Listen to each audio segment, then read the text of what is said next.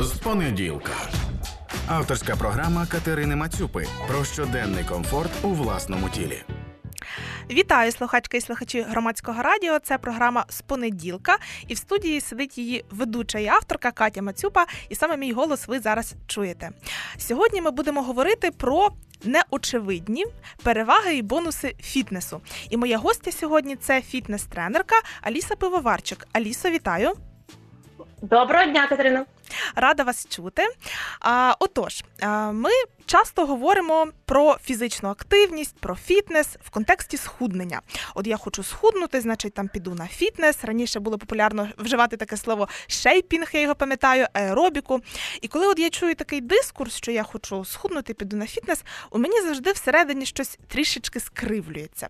І ну, з одного боку, нічого немає поганого в тому, якщо людина каже, що хоче схуднути і піде на фітнес. Це хороша ідея.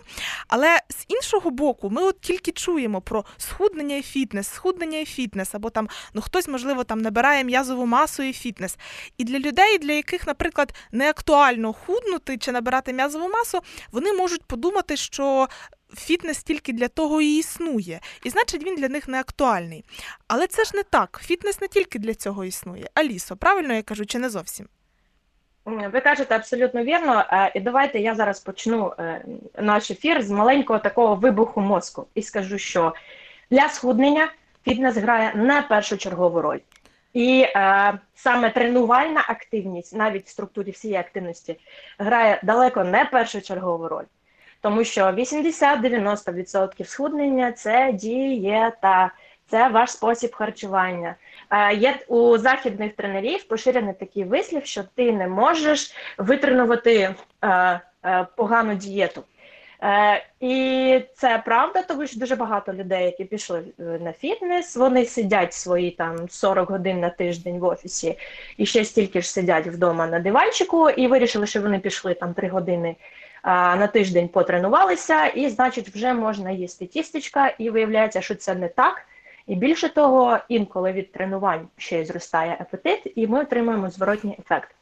Тому е, тому е, ця брехня, яку поширює в тому числі і фітнес-індустрія, закликаючи людей худнути в залі, е, вона е, є абсолютно неадекватною з точки зору е, людської фізіології та її способу життя.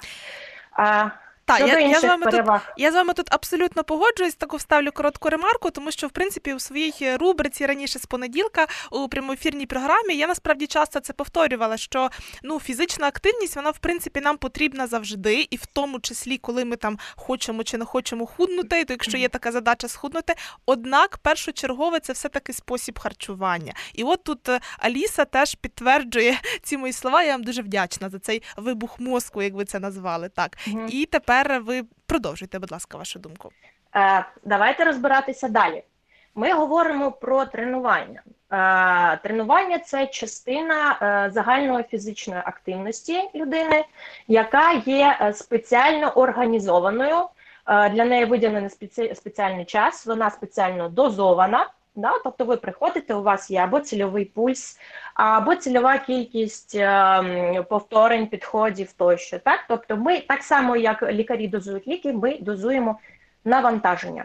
А для чого нам потрібні навантаження? Навантаження нам потрібні для розвитку. Якщо ми робимо те, що нас не розвиває, тобто, ну скажімо, ви ходите там е, рік, ви ходите в півгодини на роботу пішки, і це для вас вже не розвивальне навантаження, це загальна фізична активність.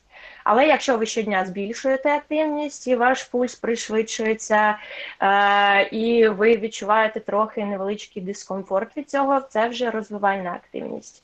А, отже, розвивальна активність нам потрібна дуже для багатьох речей. Що таке роз, розвивальна активність? Це активність, яка збільшує можливості всіх систем нашого організму.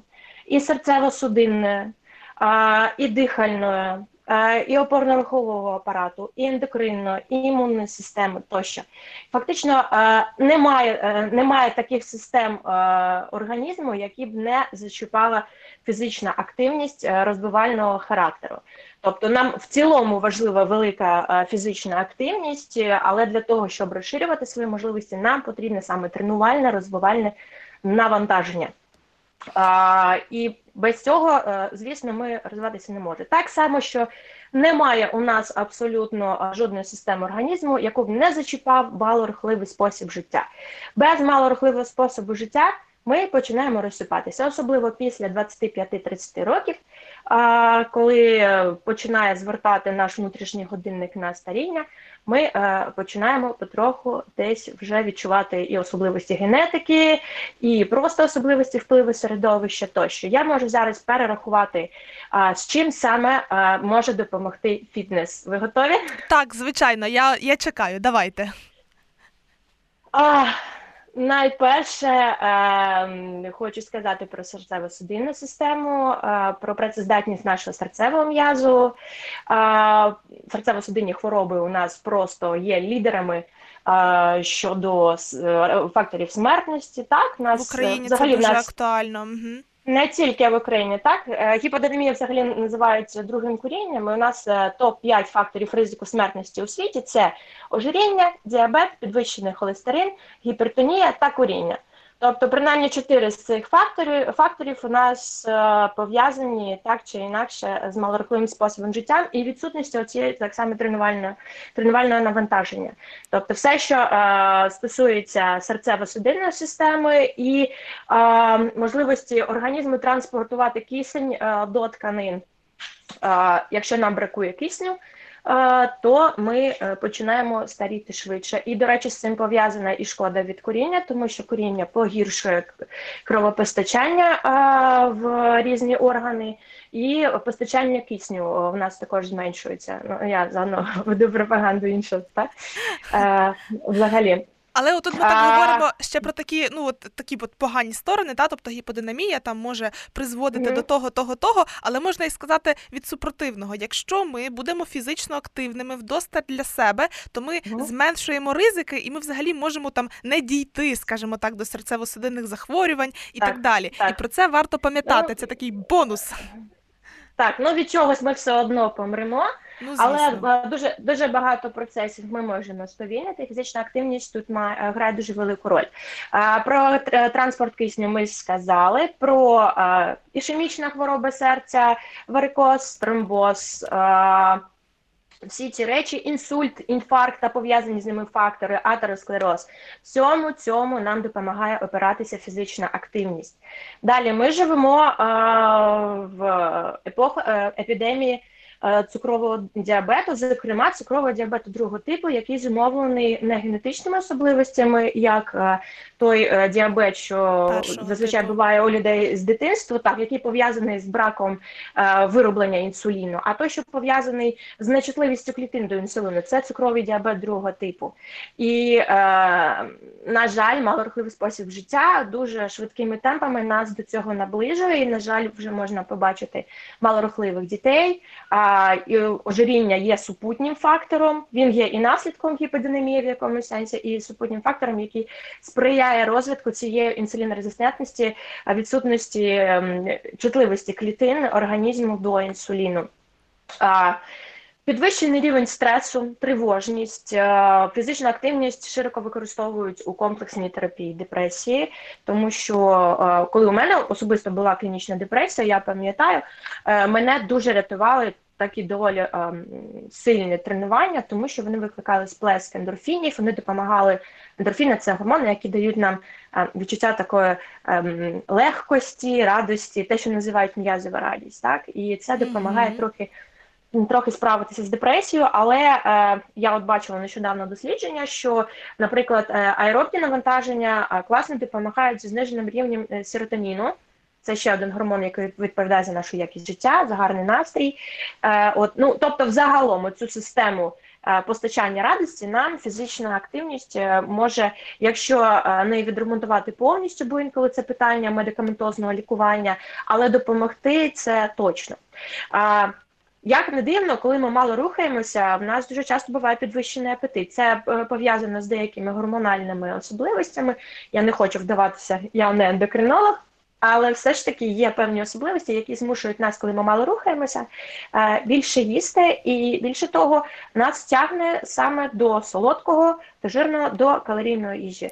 Е, Коли людина починає тренуватися, е, їй легше контролювати власний апетит. Отут я з вами абсолютно точно погоджуюсь. Насправді, по всіх пунктах скажу так, з власного досвіду, дійсно, коли я ну от кілька років тому закинула будь-яку фізичну активність, бо там і робота навалилася, і ще щось, і п'яте, десяте. Я от дійсно мало рухалась в своєму житті, і я зауважила, що в мене ну от зріс так помітно апетит, і тоді кілька кілограмів десь дуже швидко появилися. І як тільки я почала тренуватися, у мене ну я почала краще контролювати свою харчову поведінку. І це відбулося так, наче само собою. Тому це такий ну теж бонус, здається, що неочевидний. Але тут ще додам таку ремарку, що ну важливо тримати у всьому балансі золоту середину і не перегинати палку, тому що.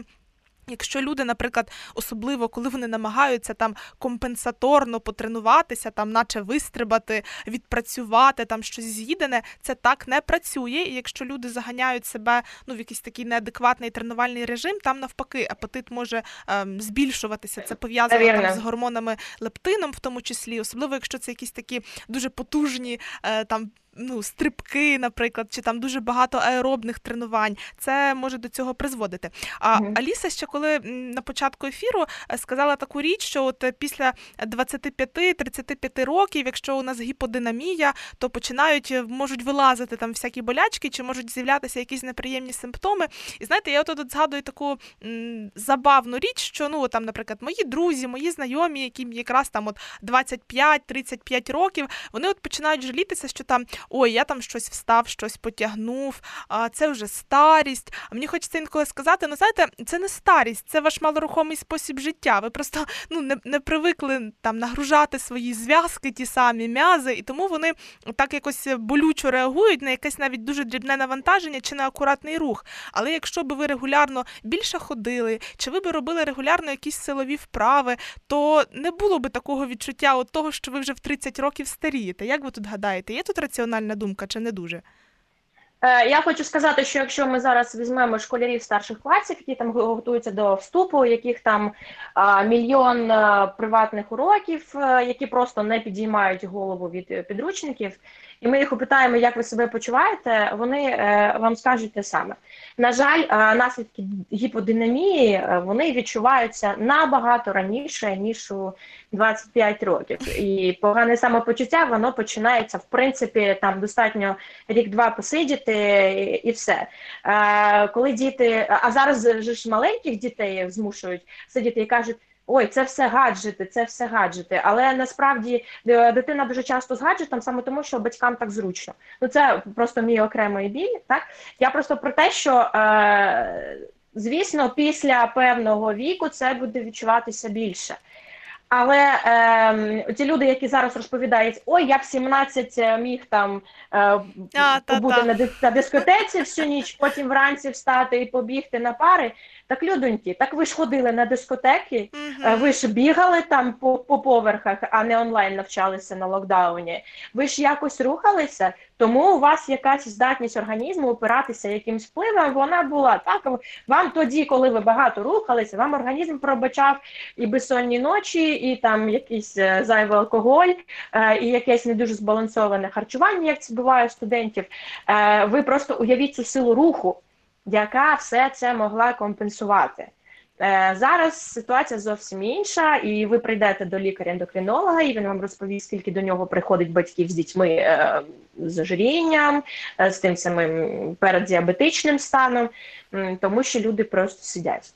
Ну і тут я ще так. ставлю таку коротеньку ремарку, що, наприклад, там ми говоримо зараз там 10 тисяч кроків, важливо ходити, важливо ходити. Ну, це така відносна цифра. Ну її дійсно так, краще так, вона... краще виходжувати, але якщо ми ходимо 8 тисяч кроків, це теж добре. Якщо ми ходимо 12 тисяч кроків, це теж добре. І тут просто варто розуміти, що коли там, наприклад, в нас було чи є в когось студентське життя, яке не вдома, яке не на локдауні, то ми там десь і від гуртожитка пройшлись, і по університеті походили, потім на якусь вечірку пішли, і там насправді тих 10 тисяч кроків дуже просто набіжить. А зараз, коли там в людей, наприклад, є авто, чи вони живуть біля метро, і вони там рахують о 5 тисяч кроків за день, ну це вже добре. Тобто, отут собака заритана, це теж треба звернути увагу, тому що це важливо.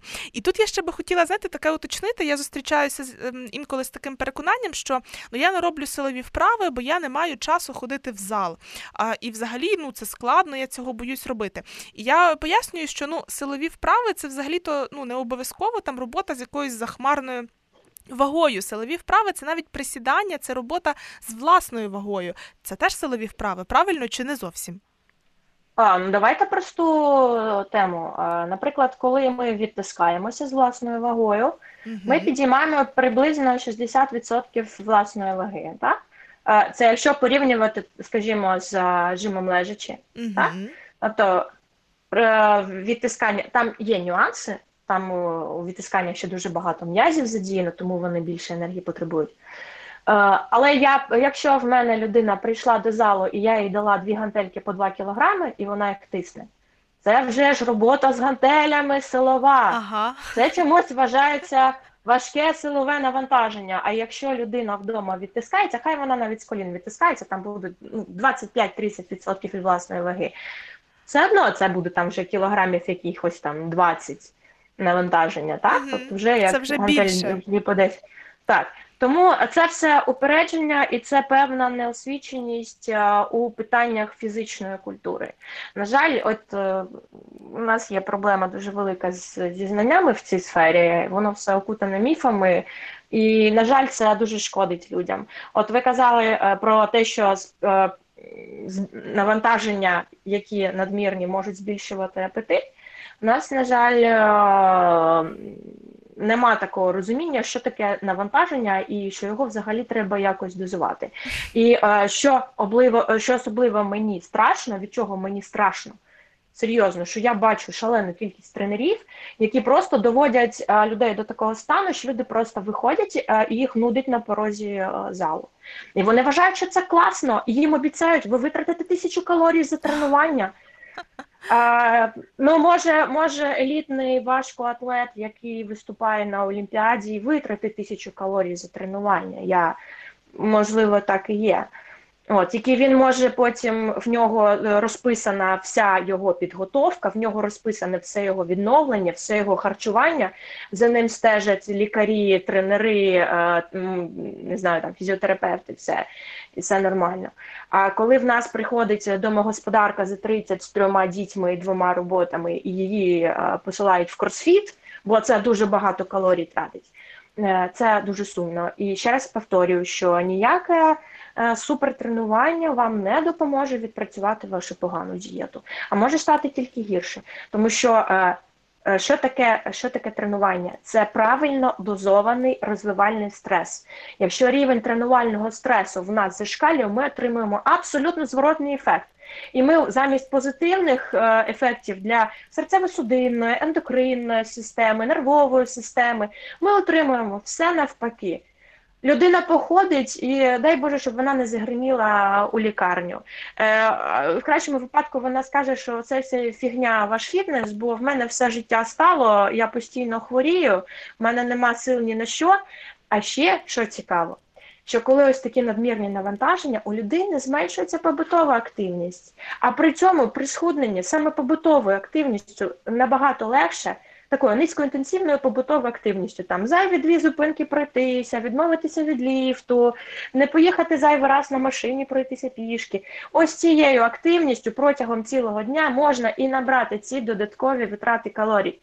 Ми програємо стратегічно і тактично, коли ми це робимо. коли ми дуже сильно так себе заганяємо на тренуваннях. Так, я Так. тут трішки розвину цю тему. Тобто, як це виглядає? Ми, наприклад, дуже втомимося в залі, прийдемо додому або доїдемо додому, а, і прийдемо там, сходимо в душ в кращому випадку і ляжемо спати, або просто ляжемо на дивані, будемо там дивитися телевізор чи Netflix, чи що ми там будемо дивитися. А якби ми, наприклад, не перевтомилися, то ми би там ще щось, ага, прибрали по квартирі, там помили умивальник, приготували щось, я не знаю, там їсти. І ми би насправді е, ну теж витратили, ну грубо кажучи, більше калорій. Хоча тут навіть питання не тільки Ну, в калоріях, так. а взагалі в якійсь активності. Так. І тут не варто заперечувати, що, що в нас має бути хороший настрій при цьому. Це дуже важливо, бо коли ми втомлені, Так, так, ми так. злі, ми розлючені після тренування, наприклад, у нас високий рівень кортизолу, він буде впливати е, на наш загальний гормональний фон, скажімо так, і якісь Так. наші там, ну скажімо так, розщеплення нашої жирової тканини, якщо так дуже узагальнимо, буде відбуватися не так, якби воно відбувалося, коли би ми е, були в такому гарному настрої, скажімо так. Мгм. І тут е, Ліса Ну, так. ще розвіяла такий міф, проговорила його про те, що ну от займатися в залі з вагою. Вагою, це дуже складно, там велика вага, я туди не піду, можу травмуватися. Ну, з одного боку, дійсно можна в залі травмуватися. Якщо захотіти, то можна травмуватися, знаєте, палець в вухо собі пхати, і ми вже травмуємось. От, але дійсно, коли ми робимо якісь такі вправи, які ми звикли там робити зі школи, наприклад, відтискання те саме. Віджимання від землі, то ми навантажуємо свої м'язи більше, ніж ми йдемо в зал і беремо гантельки, тим більше там під контролем тренера. Тому е, тут не варто про це забувати, про такі нюанси і розуміти, що є так, що є не так. З понеділка. Авторська програма Катерини Мацюпи про щоденний комфорт у власному тілі. Нагадую, що це програма з понеділка, і на зв'язку у мене сьогодні є Аліса Пивоварчик, фітнес-тренерка, і ми говоримо про такі е, неочевидні бонуси, плюси фізичної активності і так далі. Алісо, я тут ще про таке хотіла поговорити. Е, ви якось зазначали у себе в Фейсбуці, що ну ви поважаєте такі цілі в фітнесі, як схуднення чи набір м'язової маси, але е, ви якраз працюєте в основному не з цими цілями, і клієнтів вам в принципі вистачає. Поділіться, як це працює, тому що я особисто ну спілкуюся з багатьма фітнес-тренерами, тренерками, і вони говорять, що ну там людей не дуже цікавлять от всі ці теми здоров'я, от їх цікавить схуднення і набір м'язової маси. Якщо ти про це не говориш, то і клієнтів в тебе не буде. А от у вас вони є. Поділіться успіхом. Ну саме тому, що вони так і говорять, е, в нас тільки 3% населення залучені у фітнес. Ого. Я дуже часто кажу, що я приходжу, приводжу в зал е, тих людей, які не прийшли без мене. Тому що я почала говорити абсолютно про інші речі. Дуже часто до мене приходять люди від інших тренерів. От, а ну, ми почали говорити про бонуси фітнеса. Я там розповіла про серцеву судинну систему. Е, І я просто хочу продовжити про те. Я просто говорю про ті проблеми, з якими працює фітнес. Люди, поки я про них не говорю, люди не знають, що фітнес з цим працює. Е, Це, наприклад, ну ось приходять, наприклад, чоловіки і кажуть, що так червоніючи з очами в підлогу, і кажуть, що якось там з віком лібідо почало підводити. Може, тренування допоможуть, а там ще й безсоння, і робочі стреси, і все. Я кажу: ну, починаємо працювати, там подивимось. Ну і ніби це реально допомагає, тому що а, всі ці питання, ну, по-перше, повертаються до нас радість життя, про яку ми казали, mm-hmm. знижується рівень стресу, організм починає працювати, звісно, починаються сплески тестостерону у чоловіків, е, які всьому цьому сприяють. Е, зниження жирової маси, маси само по собі е, так впливає, але це не фітнес, не, не фітнес завдання. Це завдання дієтології, в якому може допомагати фітнес е, як допоміжний засіб, зокрема утриманням і нарощуванням м'язової тканини. От, е, Тобто нормалізується певний гормональний баланс, е, і це дуже людям допомагає. Ну і плюс зростає впевненість у собі. Коли чоловік е, бере, береться за важку штангу, в нього так блищать очі, що він сам себе в дзеркалі не впізнає, і це також позитивно е, впливає на ці речі. У жінок, до речі, те саме. І, до речі, у жінок те саме, навіть коли вони беруться за немаленьку для себе вагу, тому що е, в нас трохи по-іншому, е, по-різному працюють у чоловіків та жінок всі ці механізми росту м'язів. У жінок важливу роль відіграє естроген. Тому знову ж таки, ми просто змушуємо цю машину працювати в усіх її деталях. І е, це також працює. Я особливо хочу сказати про питання е, зміцнення кісток і змі, е, і укріплення м'язів. Це дуже важливо для людей після 50 років, угу. тому що є. Е, у багатьох людей є такий страх, що вони в старості е, не зможуть себе обслуговувати. Е, І є такі грізні речі, як, наприклад, перелом шийки стегна. А, Це ну, це фактично ну, смертний вирок. Що... Так, остеопороз нас переслідує після 50 жінок після менопаузи, е, чоловіків також приблизно в цьому вічі починає дошкуляти. Це зниження е, мінеральної щільності кісток, і це переломи, е, це погіршення координації, ну, тобто погіршення координації стає причиною переломів, і втрата м'язової тканини також е, в цьому всьому вона е, грає велику роль.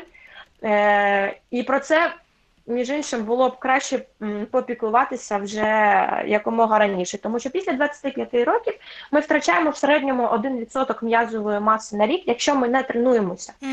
І навпаки, я якщо тут Я тут зверну увагу слухачів і слухачок після 25 років, тобто це дуже ранній вік, але це при умові, якщо у нас дійсно така гіподинамія, Так. і якщо ми себе підтримуємо фізично, якщо ми робимо силові вправи навіть з власною вагою, ми цей процес або дуже відтерміновуємо, або дуже дуже сповільнюємо. Тому отут ну, такий корінь, наша молодість, вона теж пов'язана з фізичною активністю. Абсолютно, абсолютно це пов'язано з фізичною активністю, причому як з аеробною активністю, так і з силовою активністю. Найкращий результат дає їх поєднання. Ну е, хочу зробити таку ремарочку про велика вага, маленька вага. Вага е, не буває великою, маленькою. Вона буває та, що вам підходить, і та, що для вас велика чи замала для поточних цілей в вашому поточному тренувальному циклі. Тому що хтось розминається зі штангою 200 кілограмів, а для когось це просто щось недосяжне. Тому в нас не існує в абсолюті великих вагів чи маленьких вагів. Це все глибоко індивідуальні речі, які визначаєте або ви, якщо ви добре знаєте теорію, або ваш тренер, або ваш консультант, який вас супроводжує. О, і тут я тут я Це дуже важливо. І тому. Е, Тут Так. я би хотіла от якраз трішечки зосередитись на тому, знаєте, я бачила, наприклад, таке часто в залах, коли я ще займалася в залах, зараз я просто так більше на вулиці сама займаюся чи дома. От, наприклад, приходить людина там в зал, ну не знаю, перший чи не перший раз. Ну, видно, що там раніше я її в цьому залі не бачила. Це, наприклад, чоловік, і він так ем, оцінює свої сили і бере таку ну доволі велику вагу. Там одразу, ну, наприклад, ну як велику, скажімо так, там кілограм 70. А, і я от знаю своїх знайомих чоловіків, з якими я спілкуюся, що ну я ж чоловік, ну що я там буду брати якісь 5 кілограм, наприклад, е, щоб навантажувати е, свою там спину, це ж не серйозно. А от скажіть, е, чом, в чому взагалі може бути небезпека, якщо людина, наприклад, приходить там другий раз в тренажерний зал, а перед тим вона займалася, не знаю, там два роки тому, наприклад, розминку вона таку сяку зробила і бере там, не знаю, 70 кілограм одразу тягнути. Тут якась небезпека є чи немає, якщо ви чоловік? Ну, по-перше, е, я закликаю не оцінювати інших людей в залі. Ну просто ми реально не завжди не завжди можемо знати, е, що це за людина. Може, вона в іншому залі тренувалася, а сюди Ну так, прийшла. можливо, можливо. То е, таке. Але якщо взяти таку ситуацію, що дійсно людина вперше прийшла, ну я маю великий сумнів, що людина, яка прийшла вперше, вона візьме таку велику для себе вагу, просто тому що коли людина приходить в зал, вона всього боїться. Е, Ой, ви знаєте, а я, я просто знаю, у мене є такий знайомий, який так приходив в зал і так робив. Тому тут Але це ви така реальна історія. Але насправді це дуже схоже на те, як в нас люди прочитали собі діагноз в інтернеті, самі собі призначили лікування, самі собі пішли в аптеку, купили е, ліки і починають там гормони, наприклад, пити. Ось. Ну це ж в нас нормально. Так, і наслідки будуть ті самі, непередбачувані. Може принесе, а може не принесе, але е, результату, ймовірно, не буде, а буде травма. Е, Тому Тому з чого акуратно. починається тренува... з чого починається тренувальний процес, наприклад, у тренера? З того, що ми проводимо анкетування, опитування, ми проводимо тестування. Після того, як ми визначили рівень е, підготовленості людини, стан її серцево-судинної системи, як людина дихає, е, обмеження в опорно-руховому апараті, да, в гнучкості, наприклад, в координації. Перші два місяці ми займаємося вивченням техніки рухів, Ем, ці слабкі ланки підтягуємо по гнучкості та координації е, і починаємо і привчаємо людину регулярно тренуватися. Ось що ми робимо перші 2-3 місяці. Це втягувальний цикл. Після цього, коли людина вже втягнулася, коли вона вже звикла тренуватися, коли в неї вже гарна техніка рухів, і все, ми починаємо ставити собі наступні цілі. Якщо це, наприклад, нарощування м'язів, звісно, ми починаємо вже давати навантаження у відповідності до рекомендованих ем, сучасними науково обґрунтованими рекомендаціями якихось гайдлайнів. І починаємо далі рухатися, відстежувати е, цей рух, е, робити розвантажувальні тижні для того, щоб відпочили не тільки м'язи, а й ендокринна, нервова, імунна системи, щоб вони встигли відновитися, тому що лінійного розвитку не буває, і всі системи організму відновлюються у різний час. М'язи відновлюються швидко, а нервова система чи ендокринна система відновлюється повільніше. І е, інколи ці стресові навантаження можуть накопичувати якусь е, втому, якісь мікротравми можуть накопичуватися в опорно-руховому опорно-рухових структурах. Тому е, ми маємо це робити і постійно відстежувати. Причому відстежуємо ми не тільки що людина робить в залі. Для нас дуже важливо, що людина робить поза залою, тому що якщо у людини дві роботи, постійні дедлайни, в неї нещасливе сімейне життя, в неї 10 дітей, в неї е, горе чи що, ми не можемо навантажувати цю людину в тому обсязі, щоб в неї росли, м'язи. Тому що зараз е, вони все одно в неї рости не будуть через надлишковий рівень стресу. Я завжди питаю людину, коли вони приходять, як ти спав, що ти їв, чи не болить в тебе щось, як твій настрій. Це все має дуже велике значення. Те, що починається на тренуванні воно продовжується після тренування, між тренуваннями, бо все зростання, все відновлення, все укріплення систем, воно відбувається між тренуваннями, а не на тренуванні. Тренування це початкова точка. Це дуже важливо знати. І всі ці проблеми, про які ми кажемо, це проблеми від невігластва. На жаль, і невігластво тренерів дуже часто також. Ой, я я вам дякую за за цю таку розповідь з приводу сну, особливо. Ну мені здається, що зараз люди вже більше починають розуміти, що сон це важливо, що ми відновлюємося, що сон нам дає ресурс, ну і що без сну насправді ніяк. Але ну, наприклад, там ще не знаю, роки три тому, чотири тому, коли я там говорила, ну я не поспала, я, наприклад, не буду тренуватися. На мене так дивилися, ніби там та ти щось собі придумаєш. А ви тут так зазначили, що є невігластво, в тому числі і серед тренерів. І тут я би хотіла перейти до такого питання, як фітнес марафони. Ви знаєте, коли я чую про невігластво і фітнес-тренерів, мені перше в думку, мабуть, ну так на, на думку спадає. Перше це от марафони. А, Скажіть, от як ви ставитесь до фітнес-марафонів, якщо так загалом?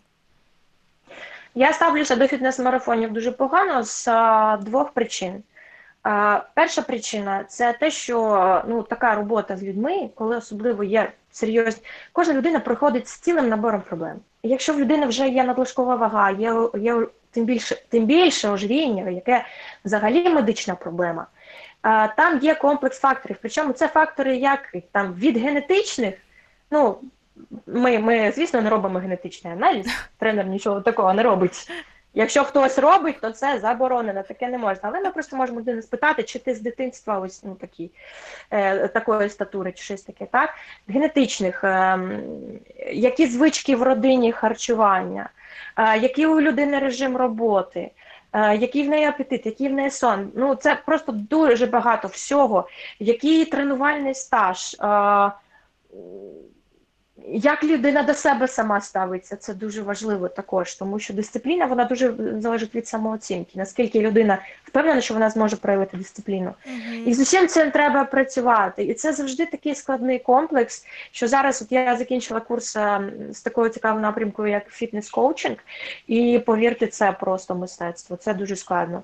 Це не тому, що я хочу, щоб всі до мене йшли, і в мене вже забитий розклад, і мені нові клієнти, в принципі, ну не треба. Я навпаки хочу, щоб було більше моїх грамотних колег, щоб я могла сказати, що вибачте, в мене перевантажений розклад, але, будь ласка, ось мій колега чудовий. Може він навіть новачок, але він дуже перспективний, він з вами попрацює. Це дуже важливо, так? Тобто це індивідуальна робота. Принцип індивідуальності один з базових принципів фітнесу. Його не можна ніяк уникати. Е, Якщо там працює група людей і вони можуть якось забезпечити цей індивідуальний підхід всім учасникам марафону, ну тут же можна подивитися. Якщо вже кожному буде написана програма під нього, буде розписана дієта під нього, а не сьогодні дів, дівчата сьогодні всі їмо курку з капустою. Так, і і, щось таке. і кількість тої курки і капусти буде однакова абсолютно для всіх. Так, і для того, хто там важить всіх. 40 кілограм, і для того, хто важить 90 так, так, кілограм. От це такий вже дзвіночок, що щось не так. І і друга причина, друга причина, вона теж не менш важлива. Справа в тому, що ну що люди приходять на ці марафони? Вони приходять схуднути. Угу. Ладно, коли це марафон якийсь освітній коли там ми зараз ось тиждень проведемо там 10 вебінарів, скажімо, там з теорії збалансованого харчування та фізичної культури, е, і будемо там обговорювати щось, там якісь практичні завдання робити. Тобто, ну як онлайн-курс, так? Uh -huh. Такий формат, такий формат я б підтримала. Він класний. Я сама думала, що таке зробити. Е, щоб людина могла сама для себе знову ж таки потім все розрахувати і там сама свою індивідуальну програму скласти.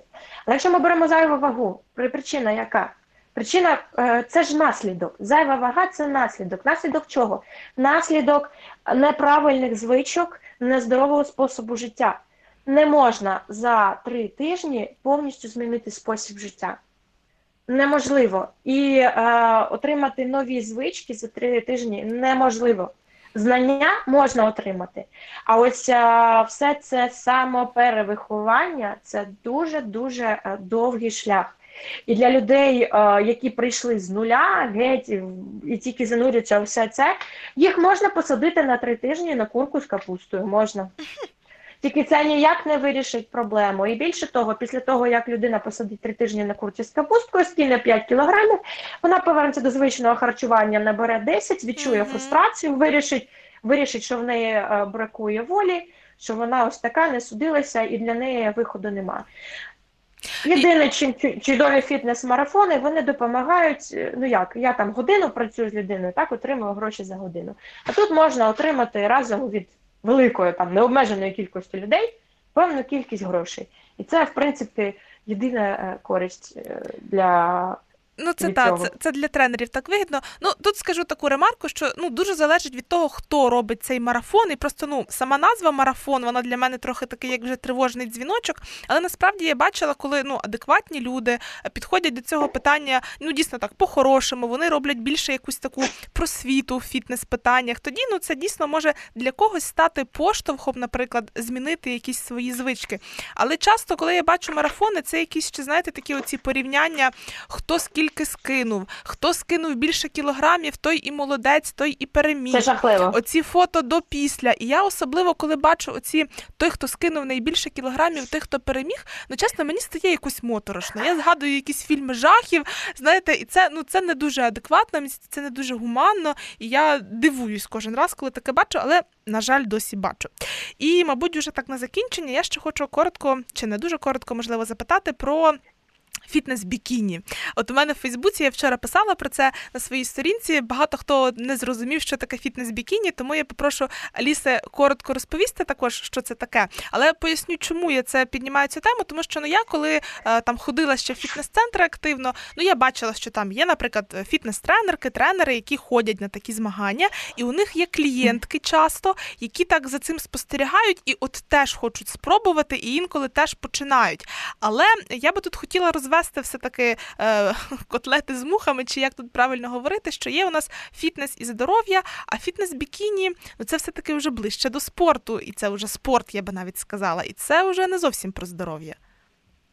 Ви в мене вкрали початок мого А. спічу з теми, тому що я якраз хотіла сказати: давайте так, фітнес-бікіні це спорт, це не ближче до спорту, це спорт. Спорт відрізняється від фітнесу чим? В спорті все заради результату. Там все заради результату, це дуже важливо. У е, фітнесі все заради здоров'я. Е, тому е, мені дуже мене дуже дивує, що у нас досі на рекламі е, фітнес-клубів, які мають оздоровчий напрямок, фітнес-клуб за визначенням має оздоровчий напрямок. е, У нас в фітнес-клубі рольовими моделями виставляються люди, які є моделями фітнес-бікіні, Мгм. спортсменок тощо. Що таке спортсменка фітнес-бікіні? Це людина, яка переважно їсть, спить і тренується. Ну, може, є в неї сім'я чи нема, але на період підготовки це все, що має робити ця людина. Їй не можна, е, в неї дуже важкі тренування, і їй не можна ніякого додаткового стресу, ніяких там дитячих пелюшок чи чогось ще. Ну, хіба що у людини просто надресурс від природи, просто надресурс. Є такі люди, знаєте, вони з п'яті з п'ятьма дітьми ходять в Гімалаї. Ну, є, такі, є. Ну або ще Але або це- ще є люди, які знаєте, може і не мають такого ресурсу, але вони все одно йдуть на ці фітнес-бікіні, але- а потім ці проблеми, які в них виникають після фітнес-бікіні, вони будуть вирішувати, не знаю, років Дайте, 10. дайте, дайте, я- дайте я розповім, що за проблема. О, давайте. В чому проблема? Фітнес бікіні передбачає наднизький відсоток жири, е, жиру у жінок при збереженні м'язової маси. Дуже часто це неможливо е, для значної кількості жінок без вживання е, гормональних препаратів, які повністю змінюють гормональну систему жінки. Це вживання різних препаратів, наприклад, тих, що пригнічують апетит. Це вживання сечогінних засобів, щоб тіло виглядало суше під час е, змагань або під час фотосесії. Е, І більше того, є таке поняття, як тріада спортсменки. Воно прийшло до нас з гімнастики, Мгм. там з фігурного катання, з тих видів спорту, де треба, щоб у спортсменки була дуже мала вага. Мгм. Це остеопороз, еменорея е, і це депресія. Зараз сюди ще додають розлади харчової поведінки. Е, Це від браку жирової маси. Нема жирової маси в жіночому організмі, їй бракує естрогенів, тих жіночих гормонів, які е, керують взагалі нашим жіночим життям. Нема естрогенів, починають сипатися кістки, розвивається остеопороз, розвивається депресія. Тобто, може, ти і красива дивишся на себе в дзеркало, але ти взагалі не розумієш, на що тобі жити. Це дуже важливо. Розлади харчової поведінки. Забудьте просто про здорові стосунки з харчуванням. Ви вже дивитеся на ту, не знаю, курку і бачите тільки кількість білку, е, кількість е, чи радієте відсутності там вуглеводів, чи щось ще таке. Тобто е, про нормальні стосунки з їжею можна забути. Я е, не хочу сказати, що я погано до цього ставлюся. Це спорт. В світі багато видів спорту, і в усіх видах спорту е, є свої зірки. Е, Це цікаво. Спорт сам по собі, так, так само, як і війна, е, дуже розпалює людину, дуже їй подобається. Конкурентність закладена е, в нашу свідомість і в нашу соціальну сутність. Тому я не можу сказати, що давайте заборонимо весь спорт. Просто у всього є своя ціна.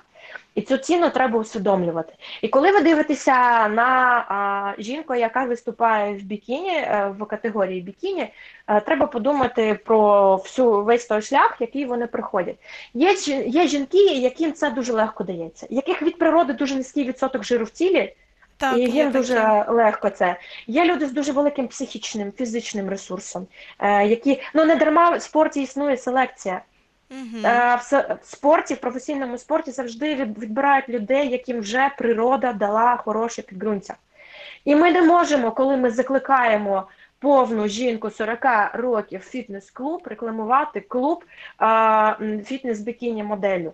Я вже мовчу про те, що тренер, як коли люди обирають тренера, вони кажуть, вона ж бікіністка. Вона буде класним тренером, вона з мене зробить красотку.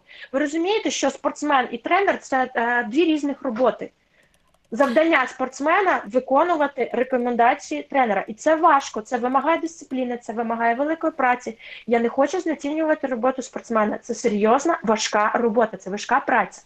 Але робота тренера це якраз знання, це знання, вміння, знання базових принципів і вміння адаптувати ці базові принципи до конкретної людини з усіма її обмеженнями і особливостями життя. Тренера обирати треба не за фізичною формою, а за тим, що він знає і що він вміє. Моя гордість це не моя форма. Е, Це моя знання. форма це те, що мені зручно і нікого не стосується. Моя гордість це мої клієнти, які я зараз маю поїхати в інше місто жити, і мої клієнти плачуть і кажуть, що ми без тебе будемо робити. Оце для мене найвище визнання. При тому, що виглядаю я далеко не як фітнес модель але мені подобається, як я виглядаю. Це моя справа, як я виглядаю.